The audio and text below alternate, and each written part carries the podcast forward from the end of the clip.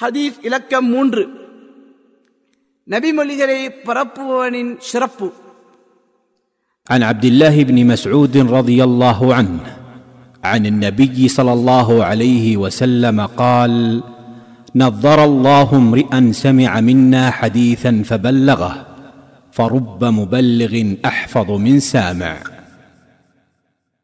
நபி ஸல்லல்லாஹு அலைஹி வஸல்லம் அவர்கள் கூறினார்கள் என்னிடமிருந்து ஒரு செய்தியாவது கேட்டு அதனை ஏனையோருக்கு எத்தி வைப்பவரை அல்லாஹ் ஒளிமயமாக்குவானாக. ஏனெனில் கேட்டவரை விட எத்தி வைக்கப்படுபவர் அதிக மனன சக்தி உள்ளவராக இருப்பார். அறிவிப்பவர் அப்துல்லா இபின் மசூத் ரதி அல்லாஹன் ஆதாரம் Tirmidhi Ibn Majah. Sheikh Albani இதனை சஹி என கூறியுள்ளார்கள். அறிவிப்பாளர் பற்றி. அப்துல்லா இபின் ரதி அல்லான் அவர்கள் நபித்தோழர்களில் பிரபலமானவரும் மிக திறமையான அல் குர்ஆனை ஓதக்கூடியவரும் ஆவார் இவர்கள் நபி அவர்களிடமிருந்து அறிவித்த நபிமொழிகள் எட்நூத்தி நாற்பத்தி எட்டு நபி அவர்களுடன் அனைத்து யுத்தங்களிலும் கலந்து கொண்டார்கள்.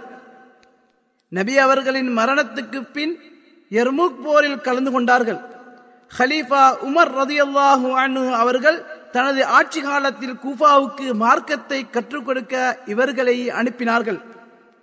பின்னர் உஸ்மான் ரதியல்லான் அவர்கள் தனது ஆட்சியில் அதே கூஃபாவுக்கு கவர்னராக நியமித்தார்கள்.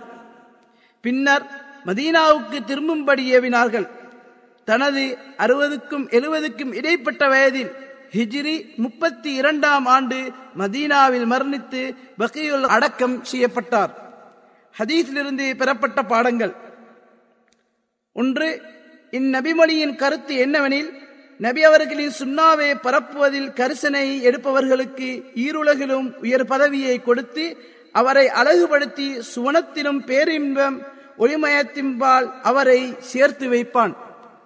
இரண்டு நபி அவர்களுடைய பொன்மொழிகளை உளத் தூய்மையுடனும் அமானிதத்துடனும் கரிசனை ஏற்பவருக்கு சுவனத்தின் சுவனத்தில் பேரின்பம் ஒளிமயம் கிடைக்க வேண்டும் என்ற நபி அவர்களின் துஆவை இந்நபிமொழி உள்ளடக்கியுள்ளது.